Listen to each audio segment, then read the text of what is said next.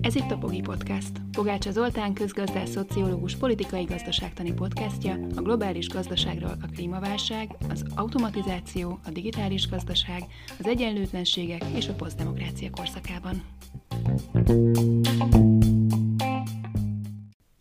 Janis Varoufakis közgazdász nagyon sokan ismerik, ugye ő volt az a híres motoros, bőrcsekis, kopasz, félelmetes görög pénzügyminiszter, aki 2015-ben a görög Syriza párt forradalmát tulajdonképpen megvívta a nemzetközi intézmények, a Trojka, az Európai Központi Bank, az IMF és az Európai Bizottsággal szemben, e, és azóta is rendszeresen kommentálja a nemzetközi gazdasági folyamatokat.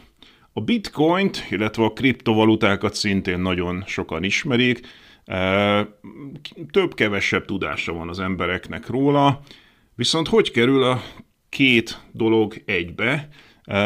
Hogy lehet az, hogy egy alapvetően állami pénzügyekkel foglalkozó közgazdásznak markáns véleménye van a kriptovalutákról, mégpedig elég negatív véleménye. Janusz Varoufakisról fogunk ma beszélgetni, beszélni, és arról, hogy szerinte a kriptovalutáknak sok szempontból nincs jövője, e, illúziónak gondolja azt, hogy az államtól függetlenül lehetne létrehozni pénzeket. A pénz ugyanis mindig politikai, és szükség van az államra a pénzkérdések eldöntésére. Erről fog szólni a mai adás. Varoufakis és a bitcoin. Mi köze van a motoros marxista görög pénzügyminiszternek a kriptovalutához? Messziről kezdjük a dolgot. Talán mindenki emlékszik Janis Varoufakisra, aki az 2015-ös eh, eurozónás válságkezelés idején a Syriza görög pénzügyminisztere volt. Valójában ezt érdemes elmondani már így a legelején, hogy Varoufakis bár maga is mondja magát marxistának, meg mások is mondták marxistának, de érdemben azért ő nem igazán marxista, tehát mondjuk nem akarja megváltoztatni a termelőeszközök e, tulajdonát vagy kontrollját, ahogy egy igazi marxistának kéne, amit el lehet róla mondani gazdaságfilozófia értelemben, az sokkal inkább az, hogy ő egy ilyen keynesiánus közgazdász, de abból a szempontból viszont nagyon érdekes, hogy természetesen azzal tisztában van, ahogy a klasszikus közgazdasági iskola is tisztában volt, hogy érdemesebb politikai gazdaságtannal foglalkozni, mint nyersen leválasztva közgazdaságtannal, és ennek jelentősége van a bitcoin szempontjából is, hiszen pont az a lényege Varoufakis álláspontjának a bitcoinnal kapcsolatban, hogy á, nincs politikamentes pénz, a gazdaság az mindig politikai, és így a pénz is mindig politikai, a bitcoin, tehát ebben az értelemben egy e, irreális fantázia. A bitcoin egyértelműen a libertariánusokhoz kötődik, ez nem is kérdés. Igazából itt a cél az volt, hogy egy jegybank nélküli pénzt hozzanak létre. Nagyon sokan már azt is ellenezték, hogy a 19. században a jegybankok kontroll alá vonták a pénzeket. A 19. században ugyanis hát egy csomó alternatív, egymással párhuzamosan futó pénz volt, legalábbis a legelején és szinte minden kereskedelmi bank, ha akart, nyomtathatott saját pénzt. A kérdés az volt, hogy a gazdaság szereplői elfogadják -e ezt, vagy nem. És azt a relatíve anarchikus, kaotikus helyzetet vonta saját kontrollja alá a jegybank a 19. században, és ugye hát az államot ellenző libertáriánusok számára ez nyilván nem szimpatikus. Ők egy olyan pénzt szeretnének, ahol nincs egy központi kontroll, főleg nem egy állami kontroll, tehát valahogy a jegybank nélküli pénz álma van a e, bitcoin mögött. Na most mit, miért nem tudnak a főáramú közgazdászok nagyon mit kezdeni ezzel a bitcoin jelenséggel? Leginkább azért, mert a főáramú neoklasszikus közgazdaságtan az alapvetően a depolitizált közgazdaságtudományban hisz, tehát azt hiszem, hogy le lehet választani a gazdaságot a politikáról, és hát ennek ugye egy érdemi megnyilvánulása a független jegybank mítosza. A jegybanki függetlenség az ugyanis egy mítosz. Ugye elméletileg az az indoka, hogy úgy kell szakértők kontrollja alá vonni a jegybankot és a monetáris politikát, hogy a különböző gazdasági társadalmi érdekek ne tudják szétcincálni a monetáris politikát, azt szakértők viszik, és így a független jegybank eh, garantálja valahogy a pénzügyi rendszer, pénzügyi politika stabilitását, ez az elmélet mögötte, de ez nagyon sok sebből vérzik ez az elképzelés. Ugye egyrészt az, hogy valójában mindenki tudja, hogy a, a jegybank ténylegesen nem független, tehát magát a jegybank vezetését, a monetáris tanácsokat, azokat a parlamentek nevezik ki, tehát ezek politikailag kinevezett emberek, és ott persze erre lehet azt mondani, hogy még a követ, az előző kormány nevezte ki, és akkor itt marad velünk, és ez garantál valami fajta függetlenséget, de ezt is bármikor át lehet hágni, tehát Magyarországon is megtörtént, hogy egész egyszerűen következő kormány mondjuk kibővíti a monetáris tanácsot, és berak még oda egy-két embert, és akkor többsége lesz, tehát lehet pontosan tudni, hogy a különböző szakértőknek milyen filozófiája van, és akár azt is, hogy milyen politikai meggyőződése. Tehát nagyon könnyen manipulálható eleve a jegybanki döntéshozatal politikailag, tehát már ebből a szempontból is egy mítosz. De ugye föl kell tennünk azt a kérdést, hogy egyáltalán kitől független a jegybank.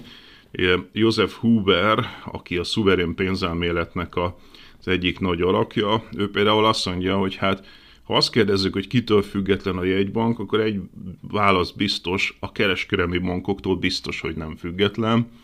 Egyrészt a jelenlegi pénzügyi rendszerben a jegybank kénytelen kiszolgálni a kereskedelmi bankokat, amikor a kereskedelmi bankok pénzt teremtenek, akkor a jegybanknak valójában nem nagyon van más lehetősége, mint hogy akkomodál, és e, igazából nem tudja a forgásban lévő pénzmennyiséget kontrollálni. Ebből az is következik, hogy a kereskedelmi bankok és a jegybankárok elég szoros viszonyban vannak egymással, nagyon jól ismerik egymást, és elég hasonló dolgokat gondolnak a, a világról.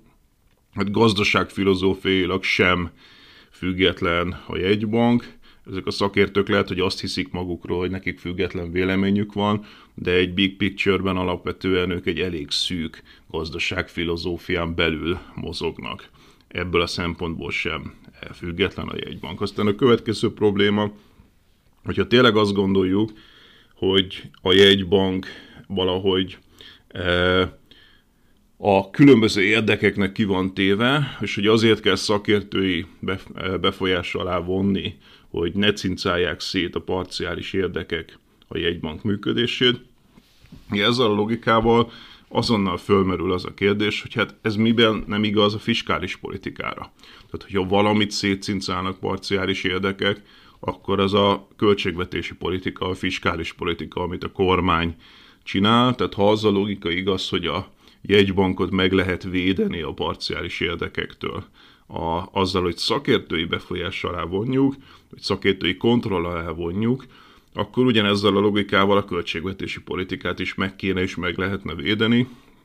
Hogy ez mennyire nem abszurdum, az azt mutatja, hogy ez tulajdonképpen el is kezdődött, amikor e, elkezdték bevezetni az úgynevezett költségvetési tanácsok intézményét, azaz, hogy a fiskális politikát, a költségvetési politikát is elkezdték szakértők befolyása alá vonni, és ez tulajdonképpen ez az egész nem más, mint a demokrácia aláásása, eh, hiszen ugye úgy teszünk, mintha ezek technokrata kérdések lennének, szakértői kérdések, de ezek egyáltalán nem azok, ezek kőkeményen politikai kérdések, tehát az, hogy milyen monetáris és milyen fiskális politikát vigyünk, az állam milyen gazdaságpolitikát folytasson, kinek az érdekében, eh, kit adóztassunk, hova osszunk újra, milyen legyen a kamatláb, milyen legyen az árfolyam, ezek másképp érintenek különböző csoportokat. Itt eltérő csoportok eltérő érdekeinek valami fajta össze boronálása, harmonizálása történik. Ebben az értelemben a pénz, a költségvetési politika, a gazdaságpolitika az mindig is e, politikai kérdés, és nem pedig e, semleges technokrata szakértői kérdés. Mi a bitcoin lényege? A bitcoinnak nem az a lényege, hogy digitális, hiszen alapvetően digitális pénz nagyon sokféle van. A legtöbb pénz tulajdonképpen, ami forgásban van a gazdaságban, az digitális. Készpénz ma már nagyon ritka, csak 1-2-3 százaléka a, e, a teljes pénzmennyiségnek készpénz ma már. A többsége az digitális formában őrződik valahol, és hát ugye a valutákon kívül létrehozták a különböző e, ilyen egyéb elszámolási egységeket, tehát mondjuk a repülő társaságoknak a frequent flyer point, pontjai, vagy a különböző ilyen e, e, kártyák, amelyeket kibocsátanak a nagy cégek, ezek mind tulajdonképpen valami fajta digitális pénz helyettesítőnek e, számítanak. A nagy újítás a bitcoin esetében, meg a kriptopénzek esetében az, tehát nem a digitalitása a dolgoknak, hanem a központ nélküli elszámoló rendszer. Tehát, hogy létezik egy olyan elszámoló rendszer, amit mindenki elméletileg láthat, mindenki követhet, és nincs szüksége a rendszernek egy központra, amelyet valaki irányíthat, kontrollja alá vonhat, hanem decentralizált. Ez volt a nagy újítása, hát elméletileg egy Satoshi Nakamoto nevű embernek, de mivel ő valójában soha nem lépett ki a nyilvánosság elé, és azóta gyakorlatilag el is tűnt, ezért elég erős a meggyőződés, hogy Satoshi Nakamoto valójában hát valószínűleg nem is létezett, hanem egy e, ember vagy egy csoport állt mögött, emögött a név mögött. Minden esetre valaki ezt kitalálta, és e, ez a, ez a központ nélküli elszámoló rendszer azóta is a lényege a bitcoinnak. Ez azért kell, hogy ne lehessen hamisítani, hiszen hogyha digitális egy pénzegység, akkor egy ilyen központi elszámoló rendszer nélkül nagyon könnyen másolni, hamisítani lehetne, és hát akkor ugye abból meg azonnal szétesés és hiperinfláció lenne, hogyha bárki bármennyit tulajdonképpen effektíve nyomtathatna az otthonában ebből a pénzből.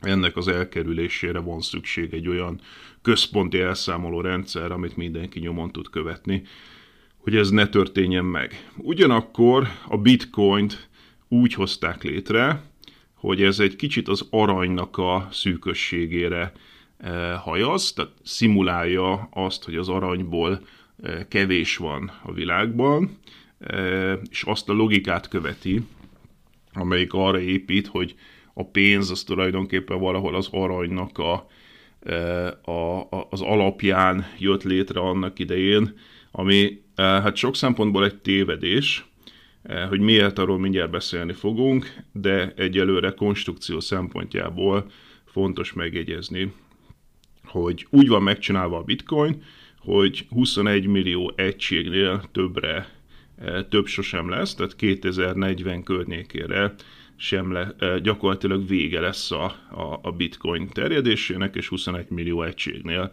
több nem lehet.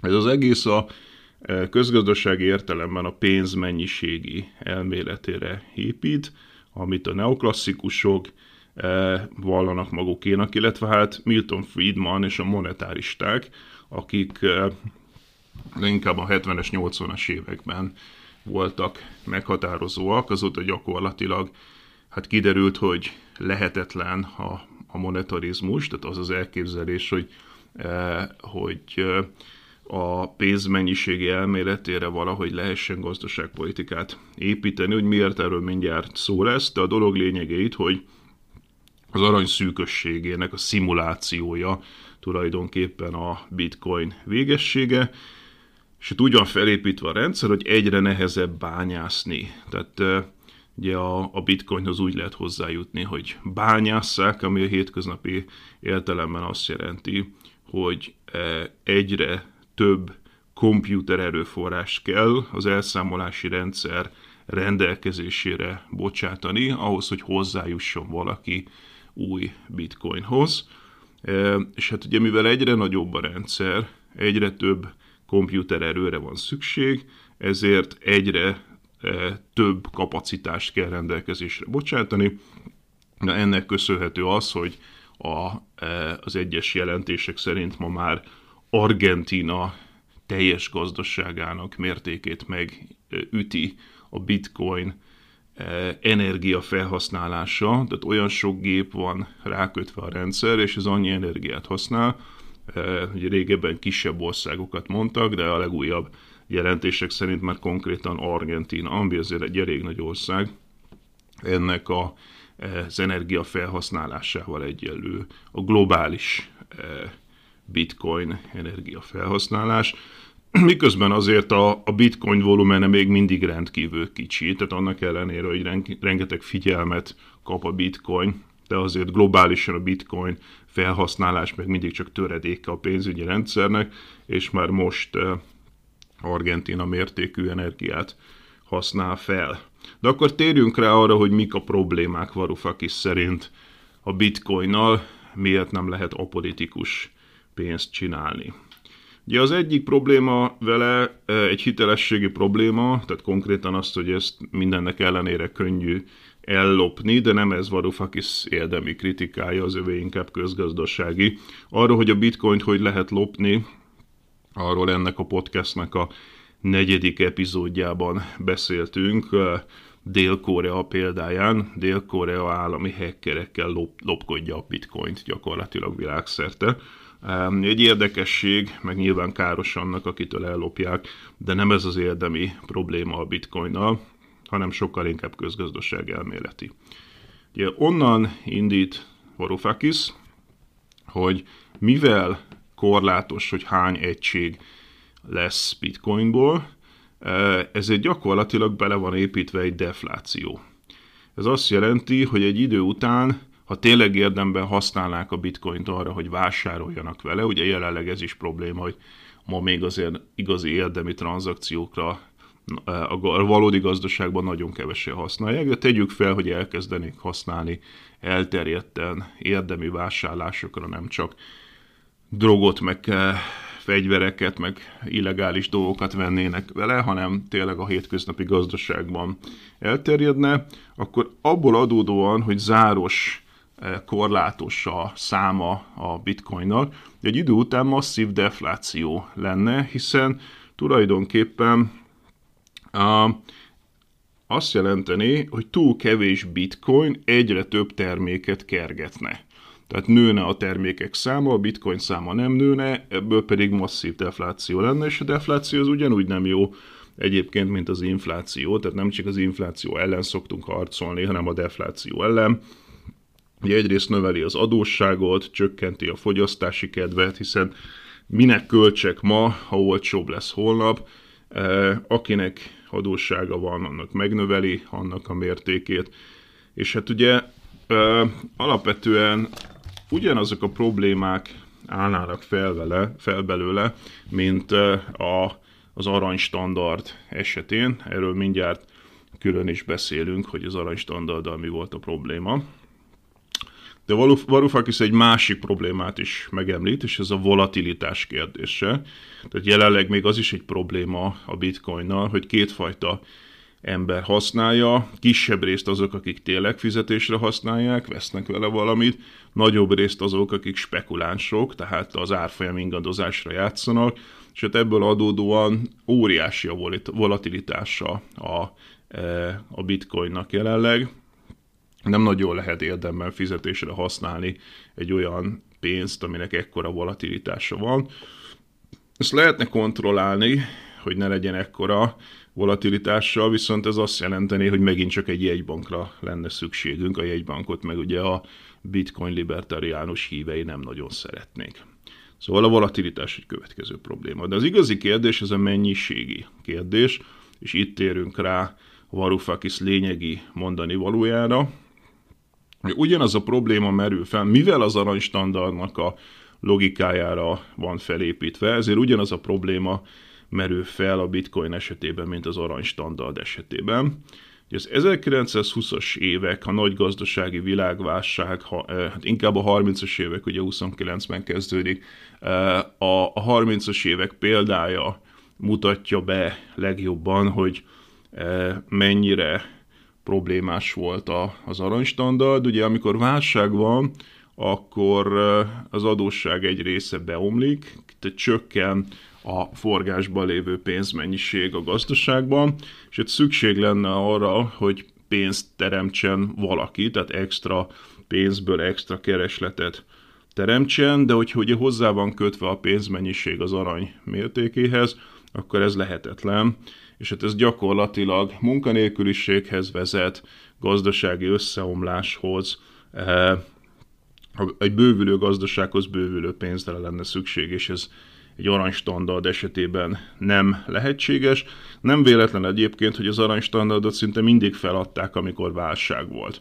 Tehát jó időszakban álltak ki mellette, de amikor valami fajta válság beköszöntött, akkor gyakorlatilag mindig feladták. Ez ugyanígy volt az amerikai polgárháború idején, az első világháborúban, a nagy gazdasági világválság esetén, illetve 70-es években ismert módon Nixon feladta, tehát valójában sosem működött válság idején, és ez nem véletlen, eh, mert, mert nem szükség lenne a pénzmennyiség növelésére ezekben az esetekben. Ehhez ugye pedig ez ugye lehetetlen az aranystandard esetén, és lehetetlen a bitcoin esetén is, hiszen az is szűkösre van megszabva. Ahhoz, hogy növelni lehessen a pénzmennyiséget, ehhez szükség lenne valami fajta jegybankra, meg szükség lenne arra, hogy ezt eldöntsük, hogy ezt a növelt pénzmennyiséget mire költsük. Tehát mondjuk valami fajta fejlesztési bankra például, vagy ugye elkölteni keresletélénkítésre, és hát ugye ezek megint politikai kérdések, hogy a szegények kapják, vagy a gazdagok, e, stadiont építsünk-e belőle, vagy kórházfelújítás legyen, mi történjen ezzel a pénzzel. A másik lehetőség, és erre is felhívja a figyelmet Varoufakis, hogy a gazdaság szereplői szűkös pénz esetén spontán elkezdik bővíteni a pénzt.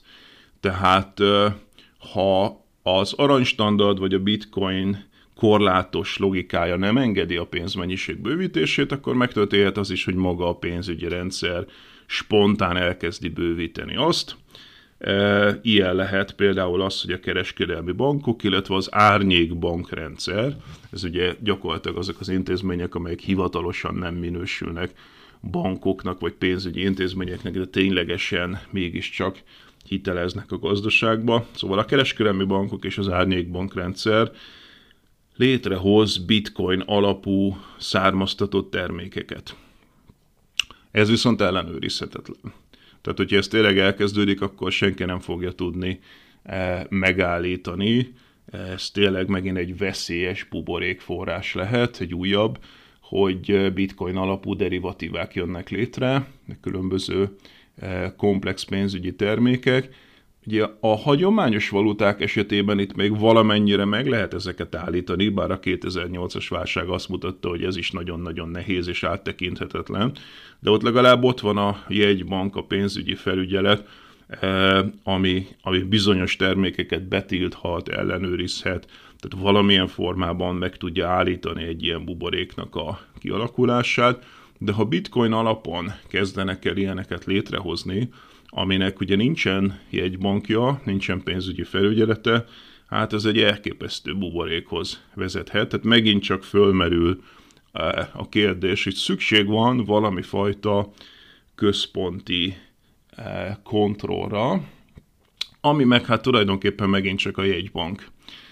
Tehát automatikusan létrejön az a szükséglet, hogy valamilyen konszenzuális, harmonizált kontrollintézmény jöjjön létre. E, a pénz ugyanis mindig politikai, és ez a lényege annak, amit Varoufakis mond, hogy az egy illúzió azt gondolni, hogy egy decentralizált politikai kontroll nélküli pénz működtethető. A pénz ez nem, egész, nem egyszerűen csak egy tranzakciós egység, e, a pénznek a beruházások és a kereslet szempontjából is van jelentősége, és e, abban a pillanatban, hogy ezt megértjük, abban a pillanatban megértjük, hogy a pénz politikai, mindig politikai, hiszen azt a kérdést kell eldönteni, hogy mit, mire költsük, e, hol bővítsük a keresletet, hol szűkítsük a keresletet, ebből a szempontból megkerülhetetlen annak a, e, az elfogadása, hogy a pénz mindig politikai, és másképpen érint különböző csoportokat. Tehát automatikusan szükség van egy jegybankra, viszont ez a jegybank e, muszáj, hogy demokratikus ellenőrzés alá kerüljön. Tehát e, a különböző csoportok demokratikusan döntsék el, hogy mik legyenek a prioritásai a monetáris politikának, ugyanúgy, ahogy a fiskális politikának, ugye azt el szoktuk dönteni négy évente parlamenti választásokon, amik gyakorlatilag arról szól, hogy hogyan működjön a költségvetési politika, a fiskális politika, kitadóztasson, mire költsön, milyen újraelosztás működjön, stb. Ugyanilyen demokratikus ellenőrzés alá kell vonni a jegybankot, a jegybanki függetlenség mítoszát fel kell adni, e, és ez a valódi megoldás, akár a nemzeti valuták esetében, akár pedig a bitcoin esetében Varoufakis szerint.